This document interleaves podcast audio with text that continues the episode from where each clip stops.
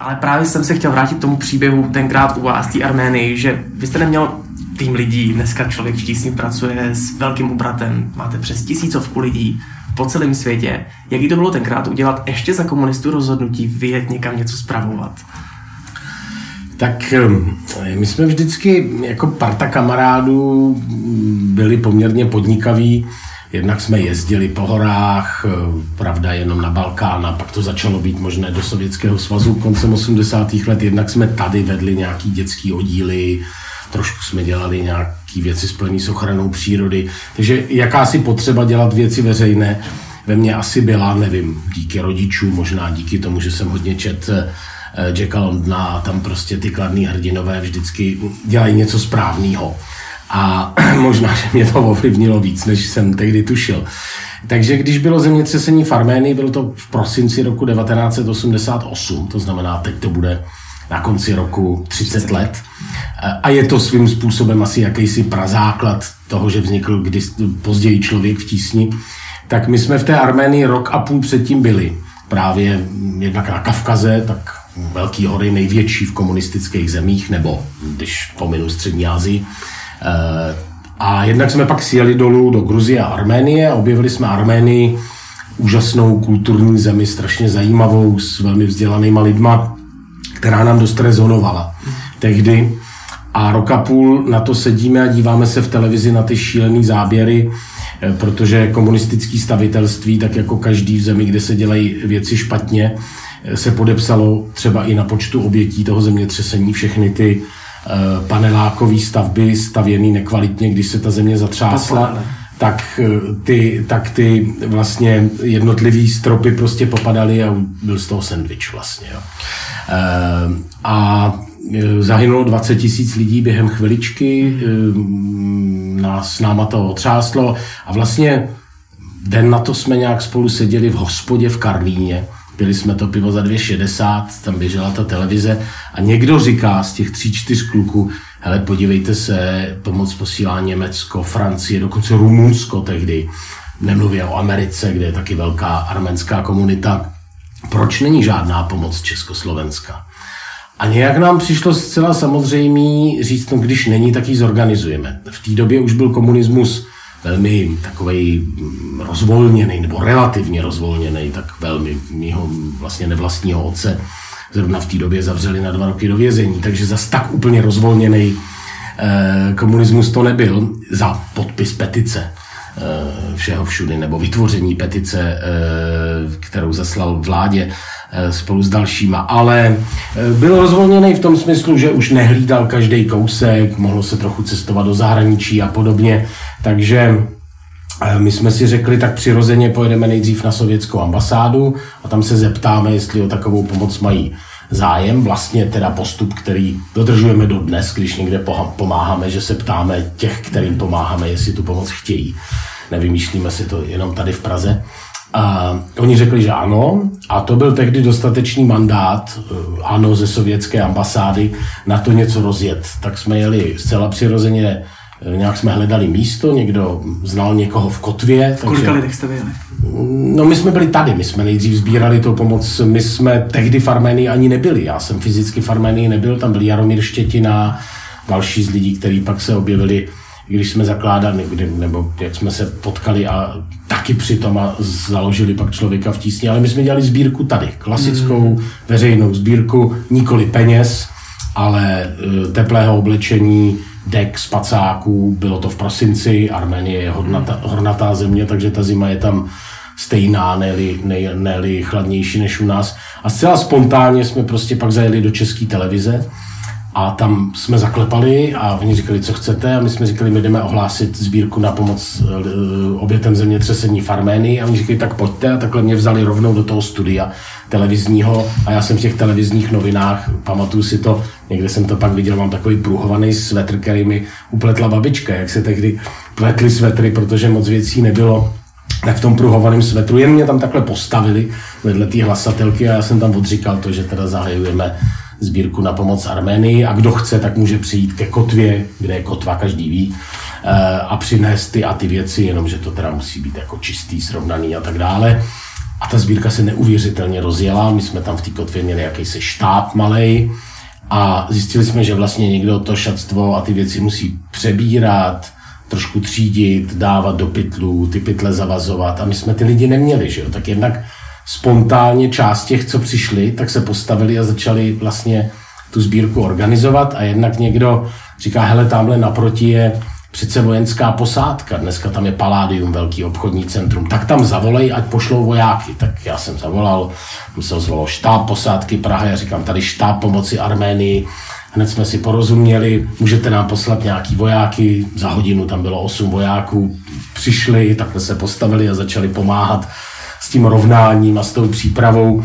Takže takhle nějak spontánně to vlastně proběhlo a my jsme si uvědomili, že když člověk hm, opravdu chce pomoct a když ta pomoc je potřeba a v televizi byly ty strašlivé záběry, eh, Arménie, letěl tam Gorbačov, tehdejší sovětský prezident, bylo vidět, že to s ním otřáslo, choval se najednou úplně jinak než ten Brežněv a eh, nemluvě o Stalinovi a dalších předtím, choval se jako člověk eh, taky lidi z Československa ke Gorbačovovi upínali určitý naděje, že přinese nějakou on o tom i mluvil, že, že dělá tu perestrojku a otevřenost. A, takže vlastně byl tady populární koncem těch 80. let a on, on tam osobně letěl, e, to tady taky proběhlo médií. Takže vlastně lidi se přidali a najednou z něčeho, co vzniklo zcela ze spoda, byla velmi úspěšná spontánní sbírka, ke který se přidali tisíce lidí, možná desetitisíce a chtěli pomoct. Možná zahrálo i to, že to najednou nebylo něco, co vyhlásila vláda a strana, ale co jak si vzniklo ze spoda, jo? co bylo spontánní a um, bylo to najednou něco jiného než oficiální pomoc eh, bratrskému sovětskému svazu. To pro vás musel být úplně takový jako podnět, tohle může být ta cesta, kterou se možná i upínat. Bylo to rozhodnutí, moment rozhodnutí, nebo to bylo až Ne, ne, ne, byla to náhoda, byla to krátká role, kterou člověk sehrál já jsem vůbec nevěděl, že existují nějaké neziskové organizace, že existuje nějaký systém humanitární pomoci, agentury OSN. Trochu jsem možná tušil, že existuje UNICEF, ten tady byl už za komunismu, ale jinak jsem nevěděl nic o teorii občanské společnosti a tak dále. Takže to byla prostě akce solidarity a pak nic. A pak jsme se výdali s pár kamarádama eh, na demonstracích proti komunismu, Začali jsme trošku organizovat takovou studentskou síť, která se snažila aktivizovat lidi na vysokých školách v Praze v zásadě, protože nám přišlo strašně smutný, že na té demonstraci, eh, kde se sejde 3, 4, 5 tisíc lidí, tak je vlastně minimum studentů viditelně. Prostě studenti se dílem báli, dílem jim to bylo jedno, eh, dílem jim rodiče říkali, tam neles, ještě tě legitimujou, vyhodí tě ze školy. A nakonec i disidenti tehdy mladým lidem, kteří byli kolem nich, radili, nejdřív vystudujte a pak třeba dělejte nějaké jako výrazné věci, jako podpis charty nebo podobně. Uh, ale my jsme si říkali, a já jsem rozhodně nebyl ten, ten hlavní hybatel, to byl Martin Klíma, mm, kluci Bendové, Jiří Dinsbír se tam objevil, všechno podobná generace. Eh, že by bylo fajn na těch školách začít šířit informace, nebyly mobily, že jo, nebyl Facebook, eh, nebyl internet, takže už jenom to, když jsme věděli, že bude demonstrace třeba 28. října nebo v lednu na výročí smrti Jana Palacha, tak to šířit mezi, mezi spolužákama na své fakultě. Já jsem chodil na přírodovědeckou fakultu a říkat, hele, pojďte tam taky, je to důležitý, pojďte prostě. Jo. A Překvapivě první větší akce, kterou jsme organizovali, byla 17. listopadu 1989, na kterou eh, to městské vedení strany a komunistická policie a ministerstvo vnitra zareagovali tak jako na všechny demonstrace předtím, to znamená tím, že ji rozehnali a lidi zmlátili, oni nic jiného neuměli v zásadě. Buď, to nech, buď tomu nechat volný průběh, nebo teda uh, ty lidi zmlátit. Ale vlastně se přepočítali, protože to najednou nebyla or- akce organizovaná jakoby těma starýma disidentama, na který vždycky mohli dát tu nálepku, to jsou ty jako placený ze západu a buržoazní živly a máničky. Ale a, studenti přišli do toho. Ale najednou to byli studenti a e, ta stejná retorika, kterou pak použili po tom zásahu na národní třídě, to znamená to, kdo ví, kdo to byl a ruší klid k práci a imperialistická prostě imperialistický rozvrat, tak najednou ta veřejnost jim odpověděla, ne, ne, to byly prostě děti, to byli studenti a vy jste zmlátili a my s tím nesouhlasíme. A to byla, to byla pak ta rozbuška. Já mezi tím normálně chodil do školy, byl jsem někde na horách a tak dále a vlastně i vznik člověka v tísni pak byl postupný. My když jsme začínali s pomocí na Balkáně za těch válek a vlastně ten spouštěcí motiv byl velmi podobný. Někde se něco děje, a nám, máme pocit, že máme pomoc, tak se pojďme zamyslet, jestli dokážeme. My jsme si řekli, že nějak dokážeme to sestavit, vymyslet, prostě dojet tam s tou pomocí. Tak to pojďme zkusit. A trochu v nás byla ta zkušenost té Arménie, že když člověk něco skutečně zkouší, nedělá to pro sebe, vysvětluje transparentně, jak to bude, jak se tam ta pomoc dostane, že za ní ručí, což v případě ty Arménie jsme ručili jenom částečně, část té pomoci tam pak distribuovali úřady, taky to nebyly peníze, ale použitý věci a bylo, byla to první věc u toho Balkánu. Já osobně jsem tam byl 35krát za válek na Balkáně, letadlama, autama, sanitkama, nákladákama, v podstatě furt tam a zpátky jsme jezdili, jo, každý měsíc, měsíc a půl. Takže takhle jsme vlastně vždycky něco zkusili a hodně často jsme u toho zůstali, proto člověk v tísni vlastně rostl a vždycky to byla odpověď na nějakou potřebu, volání, krizi eh, a... Teď mi řekněte, po 30 letech, co děláte tady tu práci, kde je potřeba teďka skutečně pomoct? Kdyby teďka tam bylo tisíce posluchačů, kteří mají buď to peníze, nebo čas, nebo energii, na co se máme soustředit v tom globalizovaném světě? Já si myslím, že každý si musí vybrat. Pomáhání je eh, vlastně to, že někdo chce pomoct. My jsme jakási služba a nejen my, taky spousta jiných organizací. A je to trochu na každém, na co to chce dát. Eh, je si myslím důležitý tomu věnovat nějakou eh, energii a čas, tak mhm. jako si člověk vybírá svého automechanika nebo cestovku, s kterou někam jede, nebo třeba, já nevím, holiče, mm-hmm. nebo kadeřníka, nebo takže nedá se říct, že třeba tak, hlad nebo rozvojovost země ne, ne, nebo válka. Ne, ne, já myslím, že je to opravdu o tom prostě si říct, taky něco jiného je pomáhat doma, pomáhat venku, uh-huh. Uh, některý lidi spíš si myslí, že je důležitý přispívat třeba na věci spojené se změnama klimatu a na projekty, které pomáhají lidem v, třeba v Sahelu, v tom africkém suchém pásu se vyrovnávat s tím, že změny klimatu už postupně měnějí třeba e, ty kraje, kde žijou, je mhm. potřeba přijmout nějaký vyrovnávací opatření typu třeba změnit způsob obživy, přestat pěstovat velký stáda dobytka, protože už pro ně není pastva a voda. A vlastně jakoby, a i to dělají organizace ze světa, že pomáhají těm místním vlastně adaptovat se na to, že se mění klima. Pro někoho je třeba, myslím, že strašně silná je Sýrie. To, co se tam děje, je mm-hmm. úplně děsivý. Mm-hmm. Zároveň na Sýrii tečou uh, miliardy korun od vlád. Uh, ty vlády cítějí, uh, jednak je to velká humanitární krize a jednak cítí, že vlastně tu válku by měli spíš zastavit a nejsou toho schopní, tak aspoň financují humanitární pomoc. Takže pro nás třeba je snadný sehnat, nebo relativně snadný sehnat desítky milionů korun na Sýrii z vládních nebo z prostředků OSN třeba. A velmi těžký získat třeba milion korun na vzdělávání dětí v sociálním vyloučení doma. I, I to je potřeba vážit. Takže myslím, že je důležité, aby každý si našel, co mu, jestli chce přispívat na něco doma, nebo třeba na rozvojové věci v Africe, nebo naopak na konflikt, na tu okamžitou humanitární pomoc, která ale sama o sobě nic jakoby neřeší. Protože my se staráme o 200 tisíc lidí měsíčně, někdy víc, někdy méně v Sýrii, to je jako velký krajský město, Aha. Eh, tak to tu válku nezastaví. my, my jim jenom pomáháme, aby přežili mm, trošičku lepších podmínkách, Eh, aby ty děti a ty dospělí nebyli ohrožený eh, ještě navíc třeba strašlivou nouzí, hlady a podobně, ale ne, neřešíme nálety, ty řešit nemůžeme, neřešíme tu velkou geopolitiku, neřešíme to, že do té války vstupuje řada mocností, ať už místních nebo světových.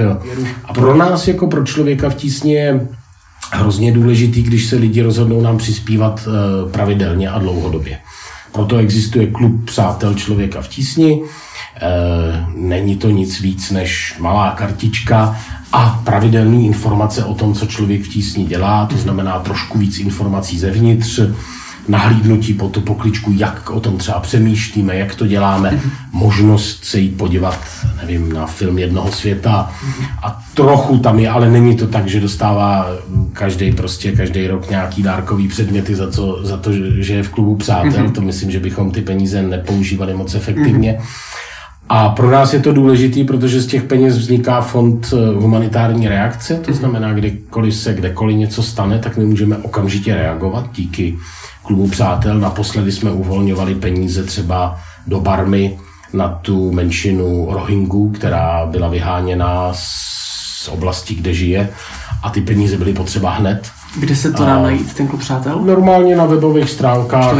Tam je někde nějaký odklik Chci pomoci a jedna z možností je klub přátel člověka v tísni. Mm-hmm kde je dnes nějakých 16-17 tisíc lidí. Mm-hmm. A pro nás je důležitý to, že je to pravidelný. S tím počítat dopředu, můžete eh, plánovat Přesně věci. Tak, můžeme plánovat, eh, jsou tam i nějaké peníze na právě ty lidskoprávní věci, mm-hmm. to znamená na podporu aktivistů, blogerů, studentů, někdy jsou to učitelé, kněží, ty lidi, kteří se dostávají jakoby do konfliktu s těma lidma u moci, těch je spousta, protože jsou to vlastně všichni ty, který třeba hájí nějaký práva a vůbec to nejsou jenom abstraktní lidský práva, nějaká ústava a právo na schromažďování a slučování, ale jsou to třeba takové věci jako, jako uh, základní Eh, majetkový práva malých farmářů, jejichž půda je vyvlastňovaná, protože tam eh, v těch rozvíjejících se zemích eh, velký developeři, který většinou uplatí vládu, brutálně investují a jim úplně jedno, co se děje s těma lidma. A podobný model používají ty developeři bez ohledu na to, jaká je to země. To znamená, velmi podobné věci se dějou jak prostě v takzvaně kapitalistických zemích, jako je, uh, já nevím, uh, Ekvádor, Kambodža mm-hmm. a podobně, tak v těch takzvaně socialistických nebo komunistických zemích, jako je třeba Větnam uh, vlast, nebo Rusko. Ty postupy těch developerů s těma mocnejma, který z toho většinou něco mají, jsou čím méně je právní ten stát a čím slabší je tam občanská společnost, tím víc válcují ty obyčejní lidi a prostě jim to vyvlastní třeba ty pozemky, vyženou je. A to jsou třeba práva, kterými pomáháme hájit. Mm-hmm. Jo? Eh, ale taky jsou to věci typu cenzura, právo na slučování, právo na demonstrace, právo na nějaký spravedlivý proces nebo aspoň na právní zastání. To jsou třeba věci, které z toho spolufinancujeme v takových zemích, jako je Egypt, Rusko, Azerbajdžán.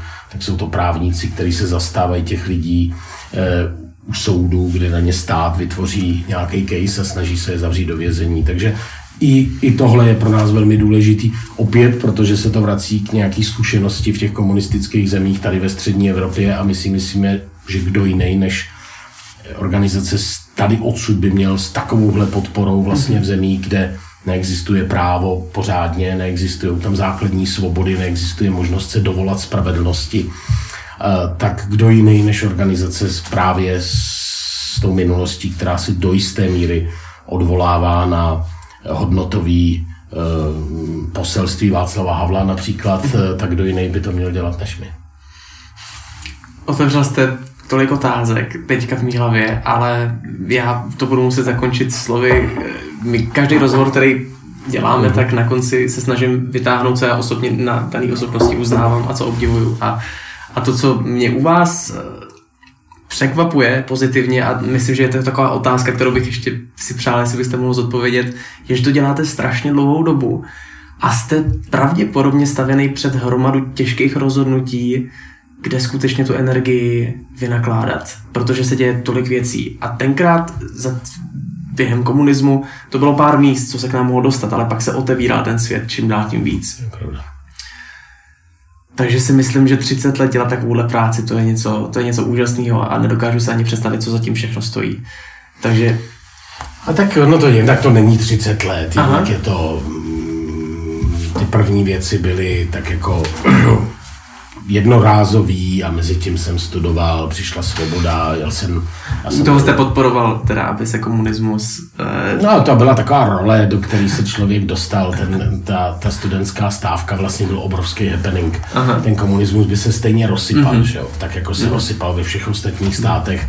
My jsme měli v tom Československu štěstí, že jsme k tomu trochu přispěli, mm. uh, což bylo fajn, protože ta energie hodně pomohla, myslím, poté teďka se potácíme v takové kocovině jako země, si myslím, eh, trošku ztrácíme orientaci hodnotovou, ale i směrovou. Eh, tolik lidí vlastně eh, má pocit, že ten život a, a svět je nějaký jakoby nejasný, neví, co se sebou, mm-hmm. má pocit jistého zklamání a frustrace. Co, co byste na tohle řekl? Um, no, aby přestali číst internet a začali číst knížky. Takže buď se naučit skutečně rozlišovat a mm-hmm. to je velká práce, protože mm, jakoby ta mediální výchova a zejména výchova k tomu, jak zvládnout tu, tu masu informací online, je těžká mm-hmm. i mhm. pro, pro lidi, kteří se médiema trochu zabývají. Že ta nová uh, propagandistická doktrína, kterou Rusko tlačí, není toto je naše pravda, jako to bylo za komunismu, za Stalina, za Brežněva. Uh, ta je jiná, ta je nic není pravda nic neplatí, nic není pravda, ničemu nevěřte, všechno je trochu pravda a trochu pravda není. Nevěřte svým politikům, nevěřte svým médiím, nevěřte svým intelektuálům, nevěřte svým univerzitám, vědcům, akademikům, eh, nevěřte ničemu a nikomu. A v takovémhle prostoru je pak možný s lidma daleko víc manipulovat, než když lidi věří nějakým zavedeným hodnotám, jako jsou třeba univerzitní profesoři, nebo třeba velký vědci, nebo spisovatelé, nebo uh, já nevím, lidi, kteří něco v životě opravdu dokázali. Uh, a to se nám takhle zatřáslo a rozmazalo, proto najednou prostě populisti dostávají takovou podporu, proto je možný i v těch demokratických státech relativně snadněji než dřív a umocňuje to ten internet, tak snadno manipulovat s lidma a proto se vlastně si myslím trošku třesou základy e, liberálně demokratického fungování, protože e, prostě a je to opět o vzdělání, jak to, že v, e, ve Finsku e, těm fake news přikládá váhu 10% lidí a u nás přes polovinu. To asi není náhoda, že? Mm. Jo? Takže nejvíce to týká těch postkomunistických států, si myslím, kde je jakoby schopnost lidí Uh, jednak je tady trochu nějaký sentiment, možná jednak to určitě pro všechny nedopadlo tak skvěle, jak jsme si mysleli před těma 28 lety. Jednak je to prostě, bohužel, ten kapitalismus je hrozná práce. A kdo chce prostě uh, vlastně se mít dobře a vydělávat, tak musí hodně pracovat a to taky všem lidem nesedí. Prostě jednak část lidí tady uh, opravdu žije těžký život, zejména v provinciích, mimo v těch vzdálenějších oblastech je spousta lidí, kde ty e, velmi nízké platy a ty platové roviny, to je úplně pravda, že naše platy e, v průměru měly být už výš, prostě vzhledem k produktivitě ekonomiky, k tomu, jak roste ekonomika, tak ono jako vycházet z 12 tisíci má čistýho Eh, a mít dvě děti k tomu vůbec není žádná sranda. A já chápu, že část těch lidí, zvlášť když vidí, co se dělo během třeba těch divokých 90. let, ale i teď, kdy část elit prostě místo, aby chápala, že prostě pro spoustu lidí je to dost, dost těžký výjít a pracovala na tom, abychom my, řekněme ta střední třída, um, protože co se tady stalo? Ten liberalismus u nás se posunul do extrému. Logicky potom autoritativním režimu, až tak, že nám vlastně stačí svoboda a tečka a trh a tečka. A e, to, že ta svoboda a tržní ekonomika, aby fungovala pro co nejvíc lidí, musí obsahovat spoustu e, vlastně jako právních rámců, regulací, přerozdělování, podpory, e, solidarity, proto ty západní společnosti tak dobře fungují relativně a zejména třeba ta severní Evropa, protože tam je obrovské množství toho, aby ta svoboda a, a, a vlastně tržní ekonomika byla pro co nejvíc lidí. Nejenom pro ty úspěšní, pro ty, kdo se dobře narodili, pro ty, kdo měli štěstí. A my jsme si to uvědomili jako společnost hrozně pozdě. Uh, I my jako člověk v tísni. Za posledních deset let výrazně narostla naše práce doma, právě protože to cítíme jako dluh ale pořád to ještě trochu přežívá a hodně lidí to vlastně cítí a právem úkorně, že ty, který vlastně jsou úspěšní a pro který to funguje, ten nový řád a nová ekonomika nový fungování, tak vlastně svým způsobem buď jsou jim jednoty, pro který to nefunguje, anebo je dokonce ještě urážej. Když si vzpomenete za ekonomický krize na některé výroky našich centrálních politiků, ty byly tak urážliví a tak arrogantní a vlastně necitliví vůči lidem, kteří žijou těžký život. A ne vlastní vinou, prostě protože tak to je v, i v té ekonomice. Že já se vlastně nedivím, že část lidí je jakoby uh, a do jistý míry právem vlastně naštvaná na ty elity a má pocit, že ty elity na ně kašlou prostě. A že jakoby těch různých vyrovnávacích, podpůrných aktivit podporujících je málo, anebo aspoň pochopení je málo. Mm-hmm. A to jsme se dostali někam úplně jinam. Tak to, vy to můžete prostřihnout. My to můžeme prostřihnout. No, to jsem rád. Co vás žene, co vás pohání, když jste v tom tak dlouho? Měnila se ta motivace? Co mě žene? A já nevím, asi potřeba jako uh, být nějak užitečný. Vy to nemusíte dělat. Ne, ale potřeba být užitečný, asi být jako k něčemu tady. Ta asi je docela důležitá, když ji člověk má, a to, je, to není moje zásluha, to je určitě něco, co mi vštípili rodiče a mm. trošku ty skautský oddíly, do kterých jsem chodila, možná trochu ty knížky, mm. kde ty kladní hrdinové mají pomáhat, když můžou. A když máte potřebu jako být užitečný, tak to stačí docela, já si myslím. Pane děkuji, že jste si na nás našel čas, moc jsem si to užil a rád jsem vás poznal. Díky.